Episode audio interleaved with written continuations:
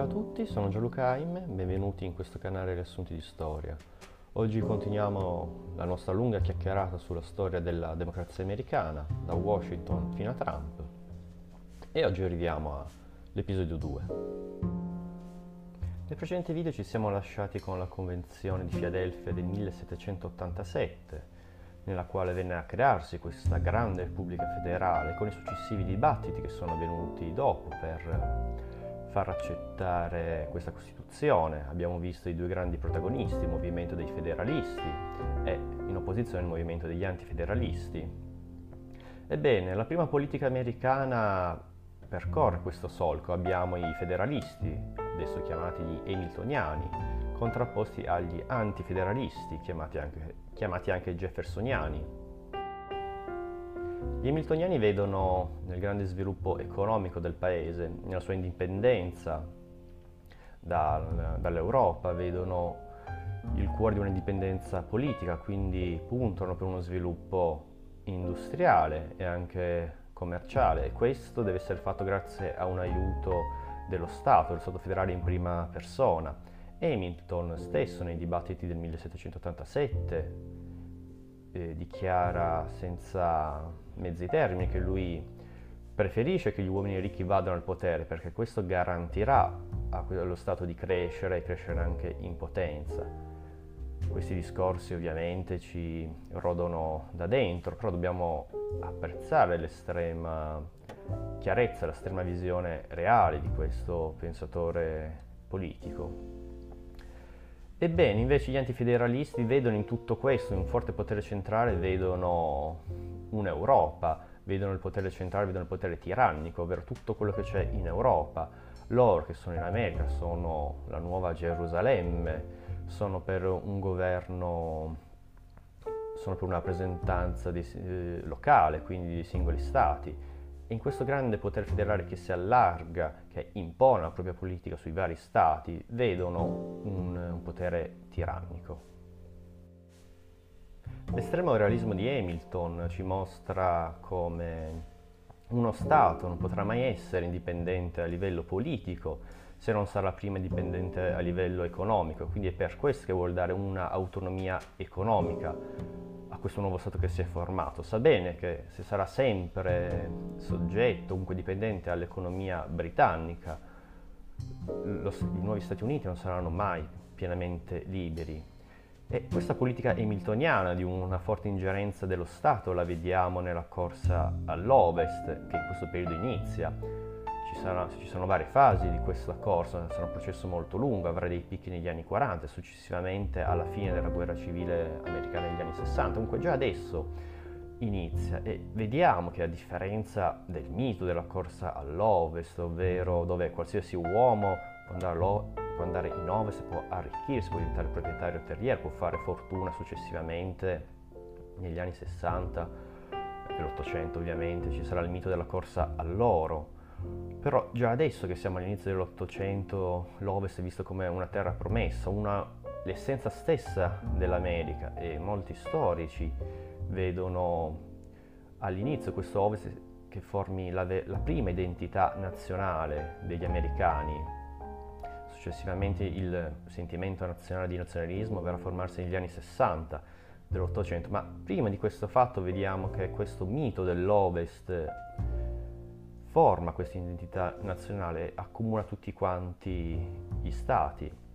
Ma vediamo che questo è un mito nella realtà dei fatti vediamo che la corsa all'Ovest è stata sostenuta dal governo federale che ha sostenuto le grandi oligarchie finanziarie, le grandi corporation, come ad esempio la ferrovia. La ferrovia è il simbolo di dove arriva la civiltà, dove arrivano gli Stati Uniti. Qualsiasi film ehm, del West che mi in mente, abbiamo sempre in mente la ferrovia, il potere federale, gli sceriffi. Questi sono tutti i simboli dello Stato e questa corsa, se possiamo chiamarla, alla civilizzazione, alla urbanizzazione dell'Ovest viene fatta dal governo federale che appoggia e supporta queste grandi, queste grandi corporation.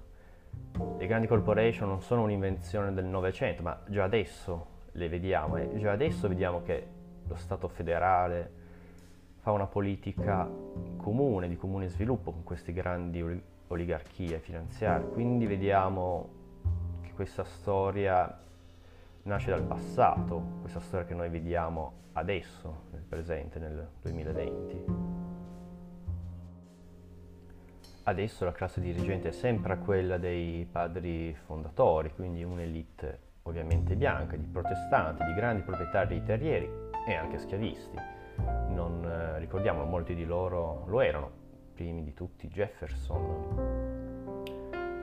Ebbene, vediamo che nel corso degli anni 20 dell'Ottocento avviene un, sempre più un allargamento del suffragio universale che Costituzione federale lasciava come, prerog- come prerogativa i singoli stati. Vediamo che nel corso degli anni 20 abbiamo sempre più un allargamento del suffragio. E arriviamo fino alle elezioni del 1828 che segnerà una svonda profonda. E qui che possiamo datare l'inizio vero della democrazia americana. Infatti con queste elezioni verrà eletto il presidente Jackson, un uh, generale vincitore di numero delle guerre dell'Ovest contro gli indiani, quindi un uomo d'azione, un uomo, possiamo chiamarlo un safe-made man, che si è fatto da solo, che non fa parte della classe dirigente dei padri fondatori. Questo uomo, un grande uomo dotato di carisma, è un uomo, un generale vincitore e si nota sempre questa... Mm, si nota sempre come il grande uomo militare vincitore sia anche l'uomo amato dalle masse. So, facciamo un esempio, so, Pisistrato, anche lo stesso Cesare, Napoleone, sono grandi esempi e Jackson rientra tra questi uomini, queste figure ambigue, dove sì, sono uomini d'armi, uomini d'azione, che guardano anche alle grandi elite della propria società, ma che sono anche ben voluti e acclamati dalla, dalla popolazione, dai ceti più bassi. Comunque con l'elezione di Jackson, che arriva nel 1829, sarà perso due mandati, quindi fino al, al 1837, vediamo che nasce la democrazia, il suffragio universale viene esteso a tutti gli stati, ovviamente il suffragio maschile. E vediamo come nasce anche la politica di massa, perché le elezioni sono state fatte nel 1828 vedono delle novità sorprendenti. Viene, per la prima volta viene fatto uso della demagogia. Le elezioni prima di questa data erano elezioni tra i notabili, tra i gran, le grandi elite.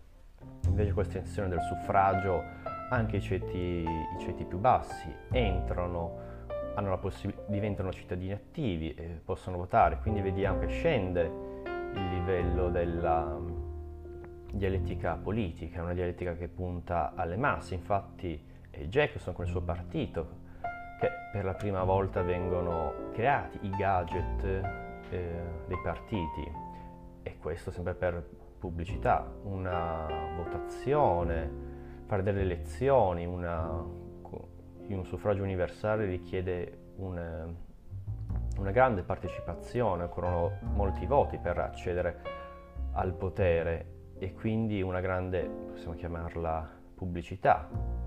Quindi per prima volta arrivano questi gadget politici. Nella nostra storia italiana dobbiamo aspettare il 1994 con l'elezione del primo governo Berlusconi, il quale eh, con Forza Italia ha fatto nascere le prime spillette da mettere sulle giacche. Quella è un'invenzione di Berlusconi, siamo nel 94, ma qui nel 1828 vediamo che Jackson in assoluto, il primo nella storia della democrazia occidentale, a mio avviso anche democrazia del mondo, eh, porta avanti una politica di massa. Un secondo aspetto della demagogia sono i profondi attacchi personali che Jackson imputa ai suoi avversari politici e anche i suoi avversari politici rispondono di conseguenza, però questi attacchi personali sono una novità sullo scenario della, del dibattito politico. Quindi vediamo che si assiste a una politica di massa, la democrazia, in senso moderno come, come la conosciamo noi, nasce con Jackson e non con i padri fondatori, che è il mito degli Stati Uniti come la nascita della, della democrazia moderna. E quindi se nel nostro precedente video abbiamo visto come i padri fondatori profondamente repubblicani, profondamente liberali, odiassero e non volevano averci nulla a che fare con la democrazia, loro si rivedevano, più, si rivedevano di più nella grande Repubblica Romana, una Repubblica eh, censitaria dove l'elite è quella che comanda in ultimo. Vediamo che con l'arrivo di Jackson il pensiero culturale americano si orienta di più verso la democrazia ateniese, del, ovviamente del V e IV secolo a.C. Quindi c'è questo passaggio di prospettiva. Vediamo che con l'arrivo della politica di massa, il partito dei Hamiltoniani, chiamato anche in questo periodo si chiama anche partito dei Wing, viene spazzato via, non riesce a reggere il partito dei notabili questa valanga di demo- democratizzazione della politica, non, non, non, riesce a reggerla, perché rappresenta sempre i pochi notabili, poche persone, poche elite, però adesso anche la massa ha i voti, ovviamente la massa si orienta più a votare a Jackson, si orienta più a votare il partito di Jackson. E qual è questo partito di Jackson? Sono gli antifederalisti, gli jeffersoniani, che han, sono profondamente vivi nel sud, vedono con sospetto il governo federale, quindi vedono in Jackson il loro uomo. Questa politica poi fortemente populista porta molti voti nuova, del nuovo elettorato che con il suffragio universale è entrato a pieno titolo nella lotta elettorale. Ebbene, questo partito successivamente nel 1840 si chiamerà Partito Democratico e quindi il partito che noi oggi conosciamo come Partito Democratico degli Stati Uniti è nato nel 1840, ma le sue origini possiamo far risalire addirittura a Jackson, ovvero nel 1828.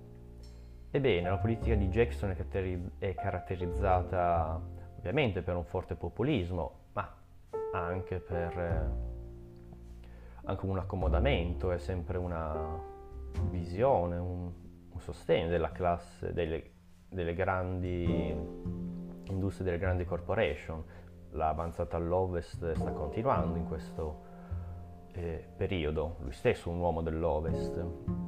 Ebbene, come politica di forma populista abbiamo lo spoil system, ovvero immaginate che ogni elezione il, la burocrazia federale viene smantellata e il partito che vince, in questo caso il Partito Democratico vince, ha il diritto di mandare i propri uomini negli uffici dell'amministrazione federale, le poste o le scuole, qualsiasi altro ufficio federale. Quindi immaginate il doppio filo che lega i, i lavoratori cittadini con le elezioni. Ovviamente se io sono un dipendente del Partito Democratico voterò il Partito Democratico perché eh, voglio semplicemente lavorare.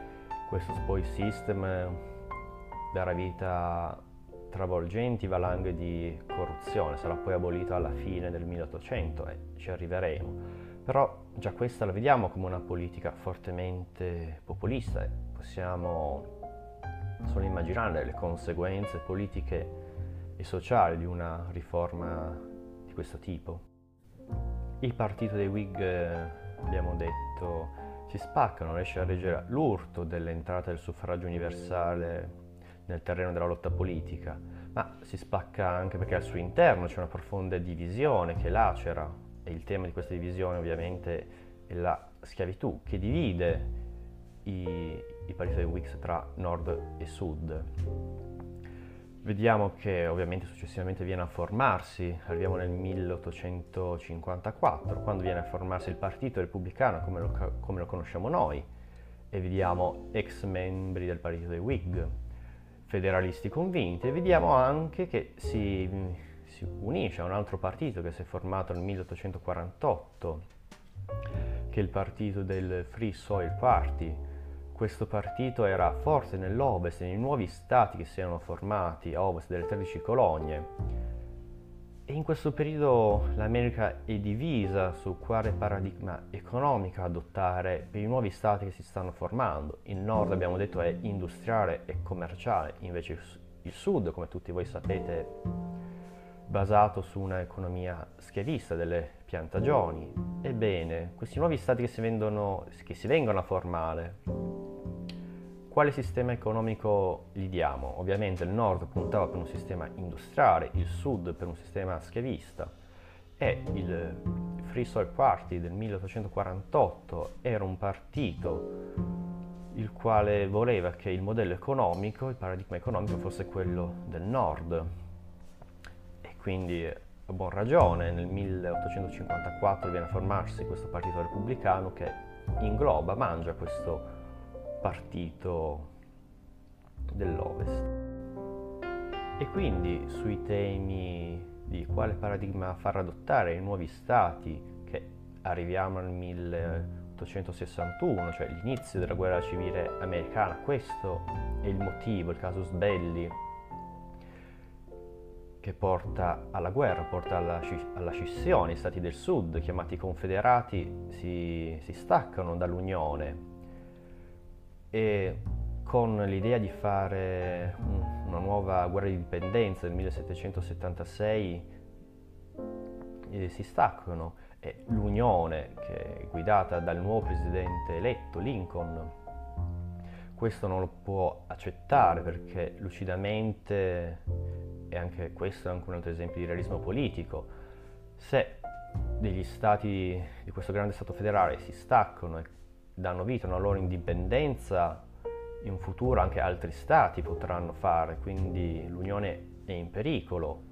È ancora più lungimirante se si, si creano nuovi stati, è possibile che fra 50, 100, 200 anni ci saranno nuove guerre in suolo americano fra questi stati che ormai hanno fatto una politica a sé stante, ovvero, per dire in altre parole, parole eh, in America potrà essere la nuova Europa di singoli stati nazionali che sono in continua guerra tra loro. E questo gli americani non lo vogliono permettere, quindi per questo che i confederati si staccano e l'Unione questo non può permetterlo e arriviamo alla guerra civile americana che diciamolo ancora una volta, a differenza del mito non è stata fatta per, eh, sui temi della schiavitù, ma bensì su quale paradigma adottare paradigma economico far adottare ai nuovi stati.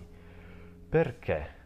Perché la divisione fra nord e sud è netta e poss- i due sistemi non potevano convivere. Nel nord, dove sta avvenendo qui, anche qui la, la rivoluzione industriale, siamo agli anni 60 del 1800, eh, l'etica, è presente l'etica del lavoro, l'etica protestante, quindi poi abbiamo una società industriale, il libero mercato, che va completamente a scontrarsi con il paradigma economico schiavista dove ci sono pochi proprietari, eh, grandi proprietari, ma il loro numero è decisamente minore. La, loro, la politica Stati del Sud e la loro economia vive di esportazioni, esportare le materie prime alle industrie della Gran Bretagna. E quindi non è un'economia autonoma. Ricordiamoci i grandi dibattiti all'inizio degli Hamiltoniani che vedevano nell'indipendenza economica, vedevano la premessa per una indipendenza politica di uno Stato e un sistema schiavista di fatto compra, ha la proprietà dei propri strumenti con la voce, per denominarli come li denominava il diritto romano, uno schiavo deve essere comunque mantenuto dal proprio padrone, quindi questi sono dei costi. Invece un proprietario, un grande capitalista, un grande capitalista questo non, è, non rientra nelle sue competenze. Siamo nell'inizio dell'industria, un'industria molto, molto dura dove gli operai venivano sfruttati, lavoravano anche 16 ore al giorno venivano ovviamente sottopagati. E non c'era nessun servizio di welfare, quindi vediamo un pieno sfruttamento da parte dei padroni eh, capitalisti. Quindi vediamo questi due modelli non sono sovrapponibili e quindi per questo si scende a una guerra. Il tema dell'abolizione degli schiavi comunque è presente in questi dibattiti e vediamo nel Partito Repubblicano abbiamo tre correnti. La prima, la corrente, la corrente degli abolizionisti, è a favore di porre fine alla schiavitù perché loro credono e vedono che l'uomo deve essere libero e uguale, è un diritto di natura, questo è un diritto che vale a tutti gli uomini eh, del mondo. Quindi loro sono i, i buoni della situazione, se possiamo chiamarli così. Abbiamo poi nella corrente del partito repubblicano abbiamo i conservatori, i quali non, vo- non sono per l'abolizione della schiavitù, perché in questo vedono la fine di qualsiasi accordo possibile con gli stati del sud e quindi vedono una separazione e quindi questo lo vogliono evitare a qualunque costo, sono per una unità nazionale a qualsiasi costo. Questi sono i conservatori liberali, eh, scusate, conservatori repubblicani. E infine abbiamo i, una grande parte di questo partito repubblicano, troviamo i repubblicani moderati, i quali possiamo col- collocare lo stesso Lincoln, che a differenza di quanto si pensi era a favore della schiavitù, siamo anche nel, nel mil- metà del 1800, le idee di razzismo scientifico viaggiavano ed erano note a tutte e purtroppo anche condivise e Lincoln rientra anche in questo. Ma vediamo che lui, come gli altri repubblicani moderati, è a favore sì di un'abolizione della schiavitù, ma di farla rimanere solo negli stati del sud, perché comunque si vuole evitare che gli stati del sud escano dall'Unione. Si vuole garantire una unità nazionale, quindi la schiavitù rimarrà solo nei primi stati del sud che appartenevano alle prime 13 colonie e i nuovi stati che verranno a, form- a formarsi nell'ovest, loro invece dovranno adottare un modello economico dal punto di vista industriale, dal punto di vista moderno. Quindi queste sono le tre grandi anime del Partito Repubblicano e togliamoci ancora dalla testa che la guerra civile è stata fatta per i diritti degli afroamericani. Questo non è assolutamente vero.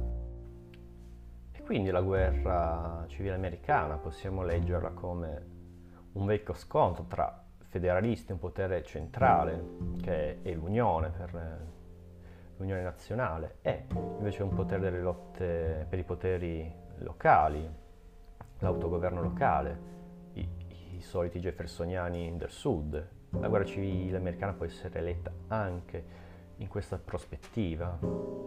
Ebbene, la guerra civile finisce nel 1865, si deciderà di porre fine alla schiavitù e questo alla fine viene presa come decisione per dare una per tagliare le gambe a, letteralmente agli stati del sud, i quali l'economia si basava sulla schiavitù e togliendola si li privava di creare una nuova forza, quindi evitare che dieci anni dopo si tornasse a un'altra guerra civile.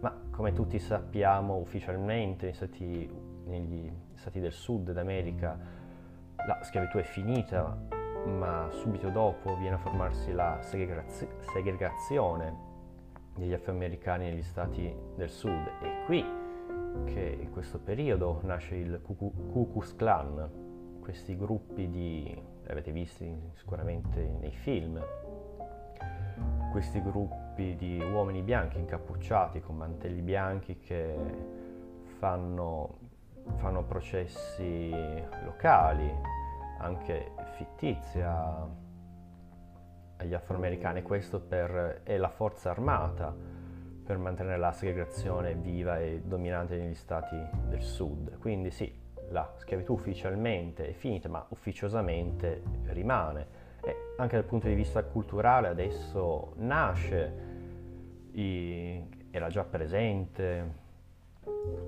una storia anche molto difficile, è già presente nei campi di cotone, nella, nasce la cultura afroamericana, quindi il blues, il jazz iniziano eh, la loro lunga storia, possiamo datare che inizia in questo periodo con la segregazione prima ancora con la schiavitù degli afroamericani nei campi di cotone nel sud degli Stati Uniti, ma nasce anche il gospel, che questa musica è piena di questo periodo dove gli afroamericani si aprono alla vita civile e il loro punto di riferimento è la Chiesa, la loro Chiesa, quindi danno vita alla loro cultura attraverso la musica, la musica gospel, una musica che connette loro a Dio, da un senso ovviamente cristiano, di una vita migliore dopo la morte.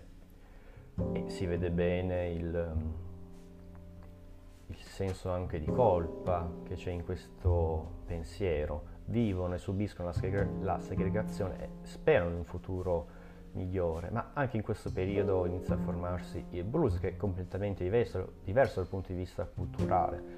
Se vediamo è la risposta degli afroamericani che non ci stanno a, a entrare, nella, a entrare nella civiltà dei bianchi, stanno ai margini e quindi vediamo queste due contrapposizioni.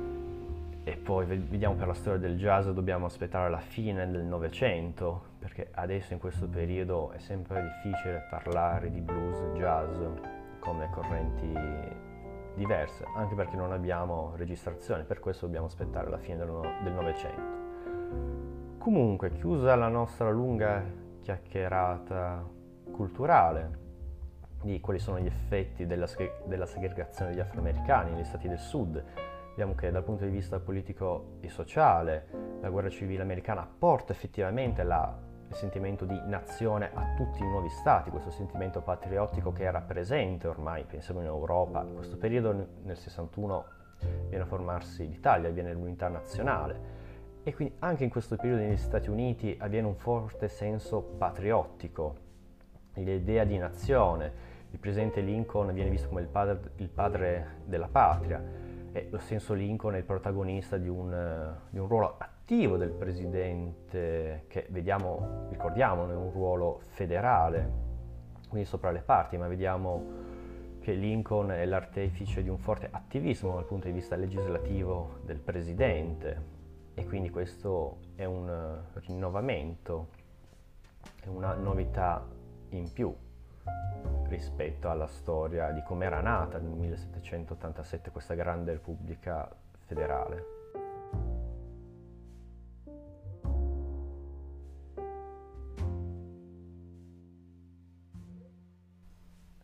E nulla, siamo arrivati alla fine di questa seconda chiacchierata sulla storia della democrazia americana. Abbiamo visto che l'inizio della corsa all'ovest, che diversamente dal mito è stata una corsa aiutata dal grande potere federale che in collaborazione che ha aiutato e ha spinto le grandi corporation, una tra tutte le, le grandi corporation della ferrovia.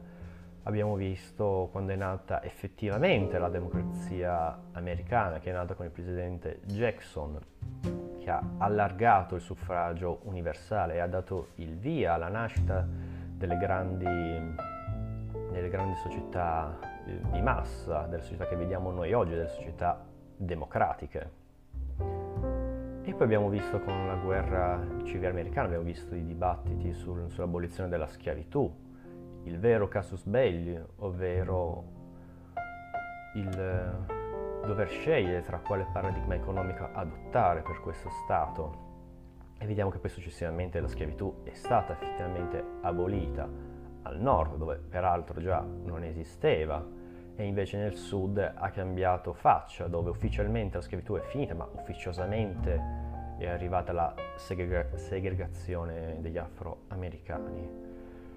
E nulla, con questo video vi saluto, spero di avervi annoiato, ma non troppo, e continueremo con eh, la nostra storia della democrazia americana, da Washington fino a Trump. Commentate pure e nulla, alla prossima!